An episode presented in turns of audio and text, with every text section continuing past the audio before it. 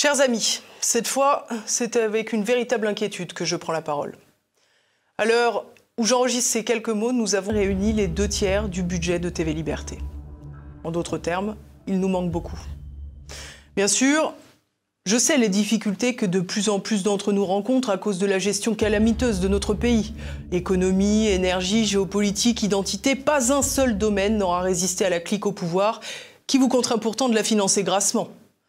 Chaque mois, TVL enregistre plus de 6 millions de vues. Notre chaîne regroupe désormais plus de 1 million 100 000 abonnés. Des abonnements gratuits. Gratuits car c'est l'essence même de TVL. À TVL, nous pensons que tout le monde a le droit d'accéder à une information libre et honnête. Tout le monde, y compris ceux qui n'auraient pas les moyens de payer pour s'extraire de la propagande d'État. C'est notre modèle. Peut-être, c'est vrai, que c'est aussi notre idéal, car cette logique repose sur le principe de responsabilité, celui qui vous pousse à ne pas rester un simple spectateur, mais à devenir un véritable acteur de l'information à nos côtés en envoyant votre don à TV Liberté. À TVL, nous n'imposons pas parce que nous croyons en vous, parce que nous croyons en ces liens que nous avons tissés au fil des dix dernières années, parce que nous pensons que notre aventure ensemble doit continuer. Il y a tant de défis à relever. Alors je sais que si aujourd'hui je vous dis que je suis inquiète pour notre avenir, que j'ai besoin de vous pour continuer notre mission, vous serez au rendez-vous. Et je sais que je ne me trompe pas. Bonne fête de fin d'année à tous.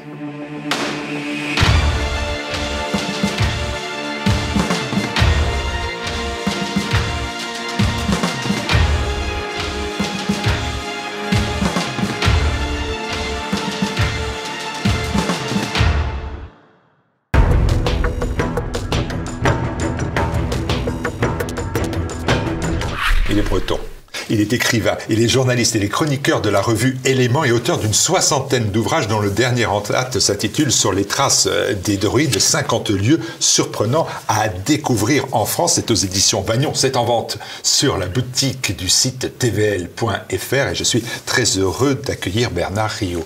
Bonjour monsieur. Bonjour Martial. Le premier rappel important, c'est que les druides que le druide pardon, est le personnage central de la civilisation celtique et que euh, ces experts de la religion et du droit ont dans leur monde gaulois, dans ce monde gaulois, un rôle politique et une fonction religieuse, politique et religieuse. Ouais, le, le, druide, le, druide, parle avant le roi.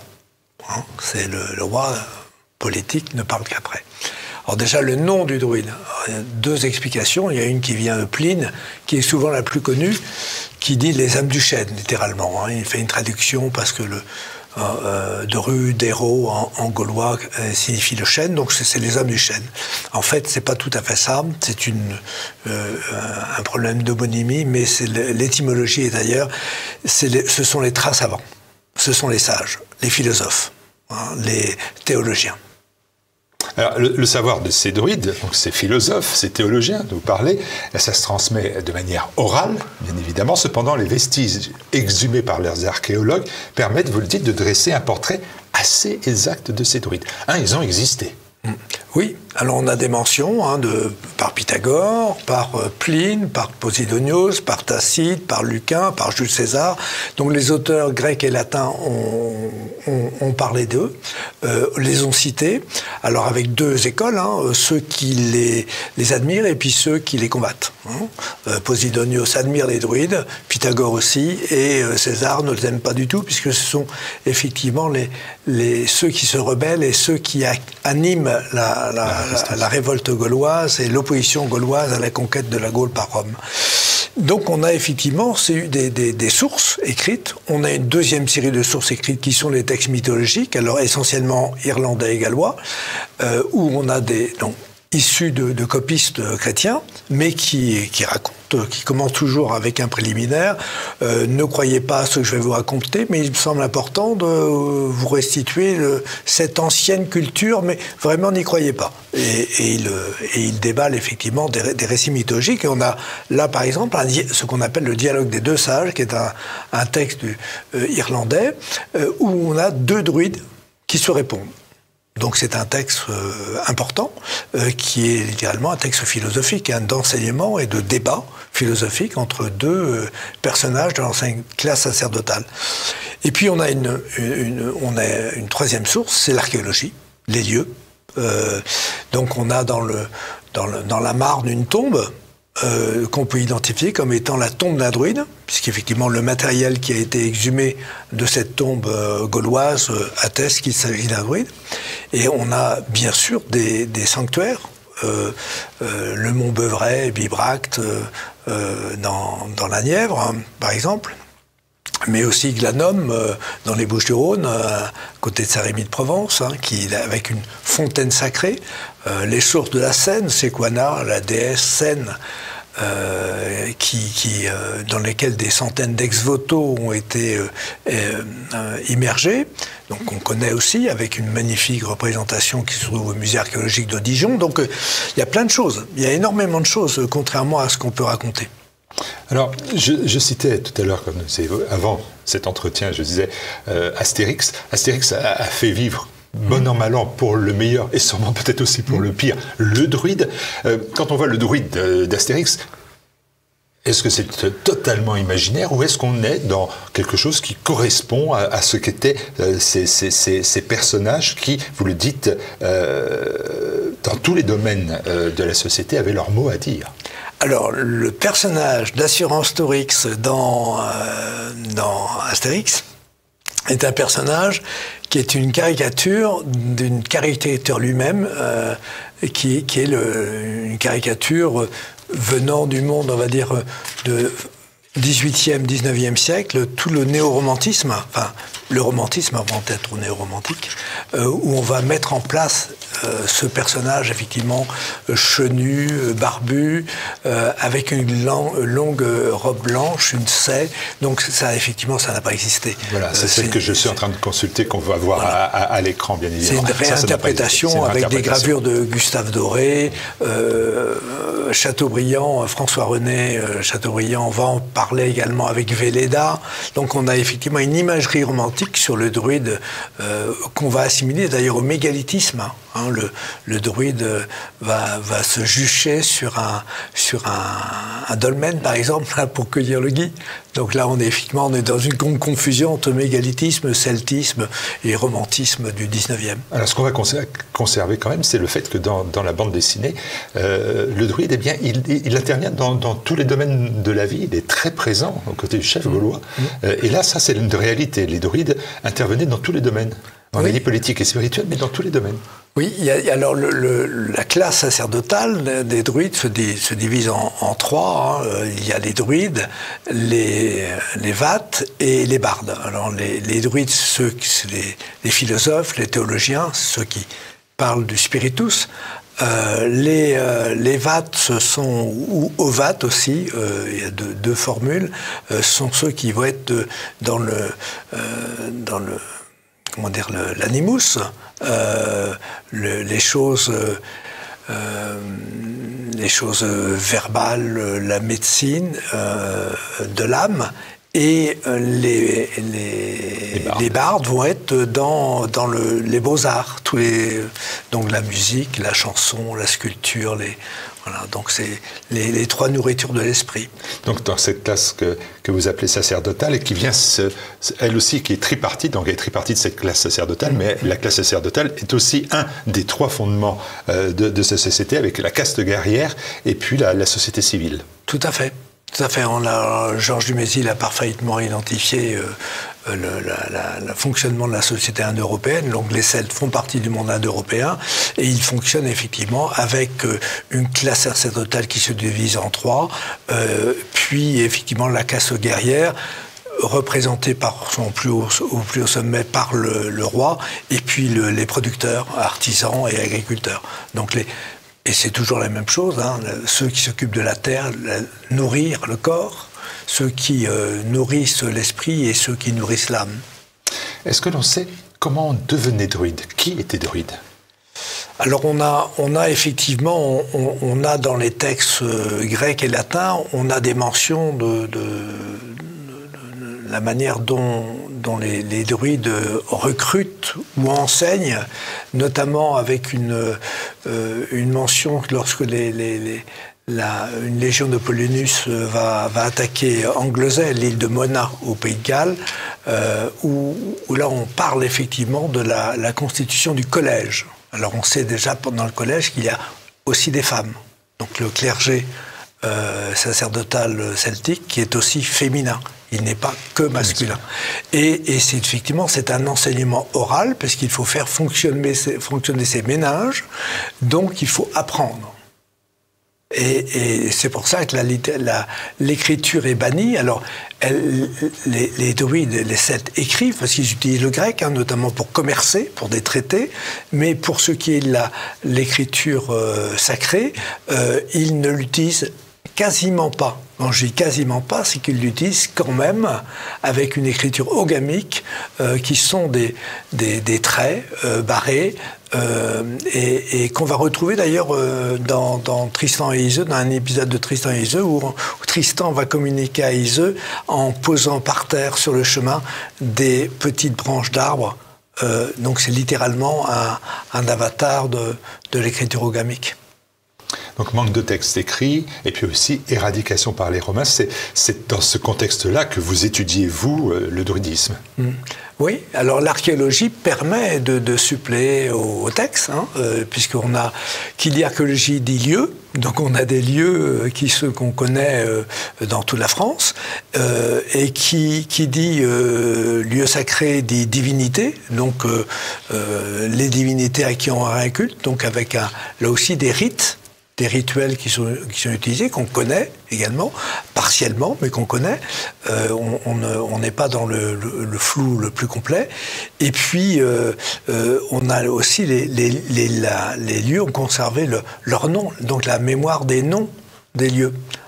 donc lorsque vous avez dans la géographie bretonne, par exemple, un Saint-Taran, c'est littéralement le dieu Taranis, le dieu de la foudre. Et c'est logique parce que Saint-Taran va protéger de la foudre et ce Saint-Taran, on va le retrouver euh, dans, en Moselle dans un rite qui a lieu au solstice d'été où on va faire, euh, on va jeter des, roues enflammées du haut d'une colline pour arriver dans, dans, la vallée.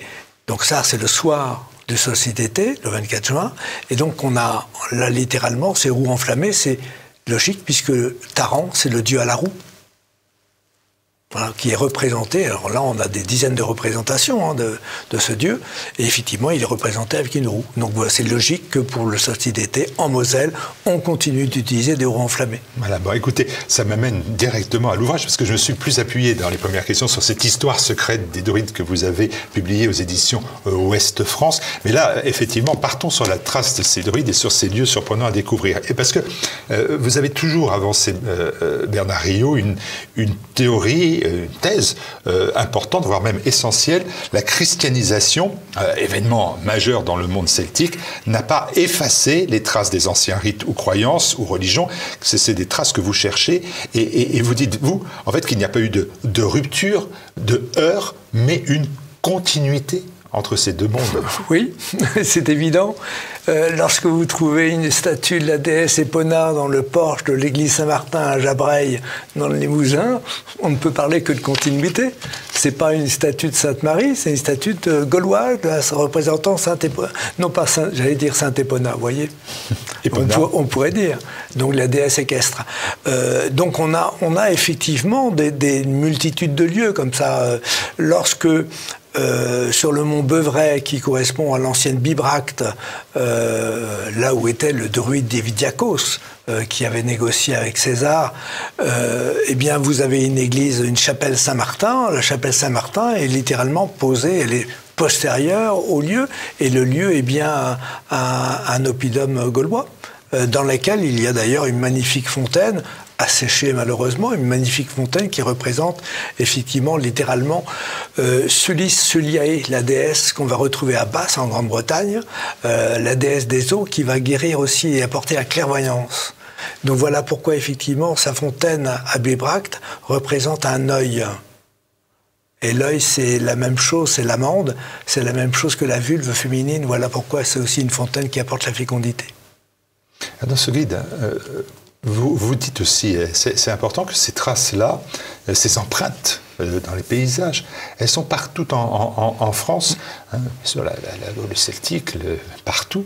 Euh, mais, euh, mais on, en a la preuve mmh. par ces empreintes qui restent aussi bien en Provence que, dans les Ardennes, la Bretagne et l'Alsace. D'ailleurs, vous, avez fait la démonstration à l'instant. Oui, Glanum, Glanum dans les la fontaine de santé, hein, là encore dans, un site alors gallo-romain, mais qui qui est, euh, qui, est souché sur un, un site, euh, un site gaulois. Euh, euh Gaujac, dans, dans, le Gard, juste à côté, c'est aussi un, un, fanum gaulois qui, sur lequel a succédé un, temple dédié à Apollon. Voilà pourquoi le temple est orienté avec un lever de soleil le jour de solstice d'été. Donc, voyez, on est, on est dans, vraiment dans une continuité, euh, une juxtaposition, une superposition. Alors parfois, il y a eu opposition. Hein. Euh, Saint-Martin, euh, euh, l'évangélisateur des Gaules, va effectivement prendre la hache, la cogner, hein, pour abattre un arbre sacré. Hein. Euh, le, le, la confrontation a eu lieu. Je, il ne faut pas qu'on me fasse dire ce que je ne dis pas. Mais euh, il y a eu cette confrontation, mais il y a eu aussi une superposition, une juxtaposition. Si nous prenons le cas de Saint-Renan, à Locronan dans le Finistère, euh, Locus Renan, hein, Renanie, le, lieu consacré par Saint Renan. Saint Renan fut druide avant de se convertir au christianisme, et il, va choisir comme lieu pour bâtir son, ermitage la forêt de Névet. Névet, ça vient du gaulois Néméton, le lieu sacré. Donc l'ancien druide Renan va utiliser une forêt sacrée pour bâtir son ermitage sur lequel on a toujours aujourd'hui un grand pèlerinage, le Renan, euh, qui a lieu en juillet. Cette civilisation, elle a laissé ses, empreintes dans l'architecture. Ça en avait apporté euh, des éléments. Vous dites aussi dans les paysages, vous indiquez que le sanctuaire antique peut être délimité, alors je vous cite, ça m'a laissé un peu rêveur, je le dis franchement, hein. mm. euh, par la courbe d'une rivière, une hauteur naturelle, et je me, suis, je me suis dit quand même là, Bernard Rio, on est quand même dans des indices qui sont assez minces, euh, fugaces, fragiles, non? Alors, euh, oui, s'il n'y avait qu'un paysage, peut-être, mais il n'y a pas qu'un paysage. Si nous prenons les sources de la Seine, en, Côte d'Or, euh, pas très loin de Dijon, euh, nous avons un marais avec une source qui jaillit. Et dans la source sacrée, nous avons trouvé, enfin pas moi, hein, mais a été exhué un millier d'ex-voto. donc là, bien, on a bien une sacralisation d'un lieu. Hein, et on va retrouver la, même chose ailleurs euh, euh, dans, différents paysages. Donc ce, n'est pas simplement le, méandre d'une rivière, c'est ce, qu'il y a dans le méandre. Donc quand vous avez, par exemple, dans le méandre du Blavet, dans le Morbihan, euh, vous avez une chapelle en, bas et une chapelle en haut sur, le, sur la roche, et que cette chapelle est liée à une statue qui est pré-chrétienne, qui représente une divinité vénusienne, on peut, et, que ce lieu figure dans la table de Pétinger, donc ça veut dire que là, on a une datation pré-chrétienne, avec des toponymes gaulois, des et, et, voilà, le, la toponymie, l'archéologie et le folklore en substrat, ça permet effectivement de, de, bah, tout juxtaposer, et puis qu'on commence à gratter, on s'aperçoit que nous sommes sur un lieu intéressant. Et est-ce qu'on doit faire abstraction à ce moment-là alors des, forêts? Parce que euh, vous dites aussi que les forêts sont les premiers temples. Hum alors là, euh, il n'y a pas beaucoup d'éléments pour apporter. Euh, on ne trouve plus euh, telle architecture, on ne trouve plus telle église à la courbe de, la rivière. Donc je vais dire, à contrario, qu'est-ce qui vous permet de dire que les forêts sont les premiers temples? Alors déjà, par, les, mentions dans les textes grecs et latins. Les premières mentions concernant les cultes de, de celtiques, ce sont des cultes liés à l'arbre et aux forêts. Ça, c'est la première chose. Euh, après, si on passe à la période chrétienne, la première mention des cultes païens euh, que combat l'Église, ce sont effectivement non pas les pierres ou les fontaines, mais les arbres et les forêts. Et on a euh, dans César un texte magnifique qui parle du locus consecratus des Gaules, le lieu central où se réunissent les druides annuellement, qui correspond à l'abbaye Saint-Benoît-sur-Loire, hein, donc au sud d'Orléans. Quels sont les, sites archéologiques à, visiter en priorité Voilà, je, viens de lire les, 50 lieux surprenants, mais je me dis, bon voilà, je ne vais pas avoir le temps euh, matériel euh, de les voir les uns après les autres tout de suite. Donc, si je veux être convaincu euh, ou, avoir, ou, avoir, la, meilleure visualisation finalement de ces On peut faire un tour de France très rapide. On va commencer dans les Vosges avec le Grand, hein, là où l'empereur Constantin a eu sa fameuse vision euh, donc est un, grand temple celtique. Euh, si on monte un peu plus haut, ben, il y a cette fameuse en Moselle, euh, juste à côté de, de, Metz, vous avez une très belle stèle représentant un, dieu servidé qui correspondrait probablement à Cernunnos, au dieu Cernunnos qui se retrouve en, pleine forêt, là, sculpté sur une, sur une pierre. On, va continuer par le, le, nord-est à Picardie. Vous avez toutes les, les grandes tombes euh, qui ont été découvertes dans l'Oise, euh, la Marne, euh, qui sont effectivement des, lieux magistraux, avec les musées qui y sont associés. En continuant un peu plus bas, on arrive, on arrive en, Bretagne, eh on a le, le Plougastel d'Aoulas. avec un rite fabuleux qui a lieu à la, Toussaint, qui est la, la vente d'un arbre à pommes. Euh, Expliquez-moi ça, ce que vous me l'avez expliqué aussi, ça m'a passionné. Donc... Euh. Alors c'est un, c'est un petit arbre qui, euh, qui est écorcé sur lequel sont fichés des pommes et qui est mis aux enchères. Il est mis aux enchères par la famille qui a eu un défunt dans l'année. Et la famille qui va acheter l'arbre à pommes, ça va être la famille qui a elle aussi un défunt. Et les pommes vont être distribuées aux enfants de l'Assemblée en priorité, puis après aux personnes les plus âgées. La pomme, c'est aval en breton, Or, c'est logique, c'est le fruit de l'autre monde, c'est le fruit de la connaissance avant d'être le fruit du péché, puisque l'autre monde dans le monde celtique, c'est l'île d'Avalon, l'île des pommes. Et donc cette manifestation qui a lieu à la Toussaint est manifestement une, manifestation euh, d'un syncrétisme pagano-chrétien. ça, c'est toutes ces fêtes enracinées euh, et qui s'enracinent dans un folklore qui est maintenant millénaire. Tout à fait, c'est la même chose avec les fêtes, euh, le, carnaval de l'ours, hein, à Pézenas par exemple, dans, l'Hérault, et dans l'Ariège, euh, où on a euh, l'ours qui rentre en hibernation à la, fin, à la Saint-Martin, le 11 novembre, d'où l'ours Martin, et qui va sortir de l'hibernation le 3 février à la Saint-Blaise. C'est normal, puisque Saint-Blaise, c'est le saint qui va évangéliser et convertir Merlin, Merlin qui est un homme sauvage. Vous voyez, on est en fait, on, tout ça, c'est un grand, c'était une grande soupe, une grande soupe culturelle ou théologique où ce, l'histoire côtoie la légende, euh, les, rituels chrétiens côtoient des rituels païens. C'est vraiment euh, une grande soupe, mais les, nos ancêtres se sont complus dans cette, euh, dans cette matière. Est-ce qu'aujourd'hui, quand vous regardez l'ensemble de ces lieux, l'ensemble de ce que j'appelle ces empreintes, est-ce que vous dites qu'elles sont mieux protégées qu'elles ne le furent moins protégées, que ces fêtes que, que, vous évoquez sont en voie de disparition ou il y a plutôt une résurgence? Quel est l'état des lieux? On n'a pas de script en fait. Euh, on n'a pas le logiciel pour décrypter tout cela. Donc le but de ce livre, c'est de décrypter d'apporter une grille de lecture. Donc les lieux sont connus euh, par les archéologues depuis, depuis longtemps, euh, mais ils sont méconnus par le grand public. Donc effectivement, il faut les retrouver et y cheminer en conscience.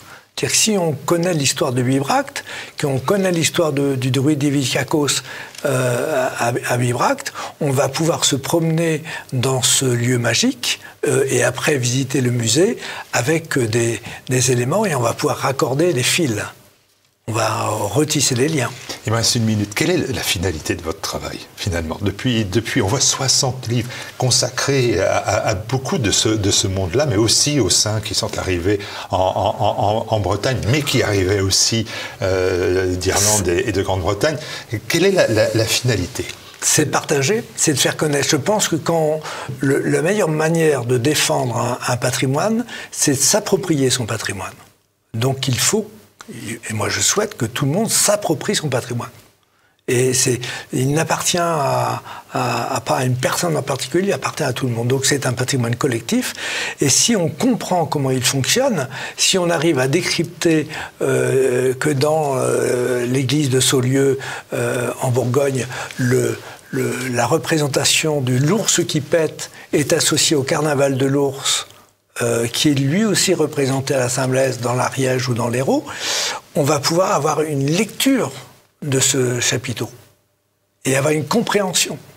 Et euh, si on va, et je le souhaite, après assister au carnaval de l'ours à Pesnas, ça dure une semaine, eh bien on va pouvoir euh, comprendre à quoi correspond le rite du souffle à cul, par exemple savoir ces, ces, gens habillés comme des meuniers, en chemise de nuit, et qui vont souffler avec des soufflets dans le cul de leur postérieur, de, dans le postérieur du danseur précédent, ce qui fait effectivement un rite de purification, parce que l'ours, quand il sort de son hibernation, il fait péter le bouchon en quelque sorte, puisqu'il à, à la Saint-Martin, il a mis un bouchon végétal dans son sphincter pour rentrer en hibernation.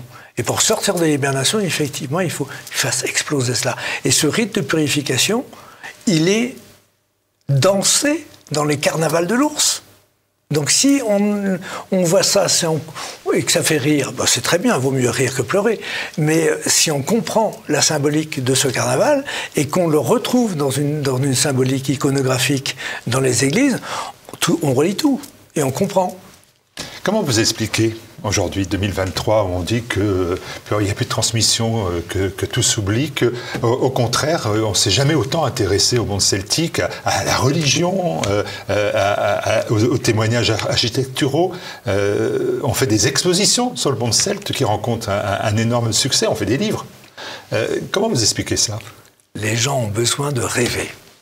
Dans cette société qui ne fait plus rêver, on a besoin de rêver. Et les druides font rêver.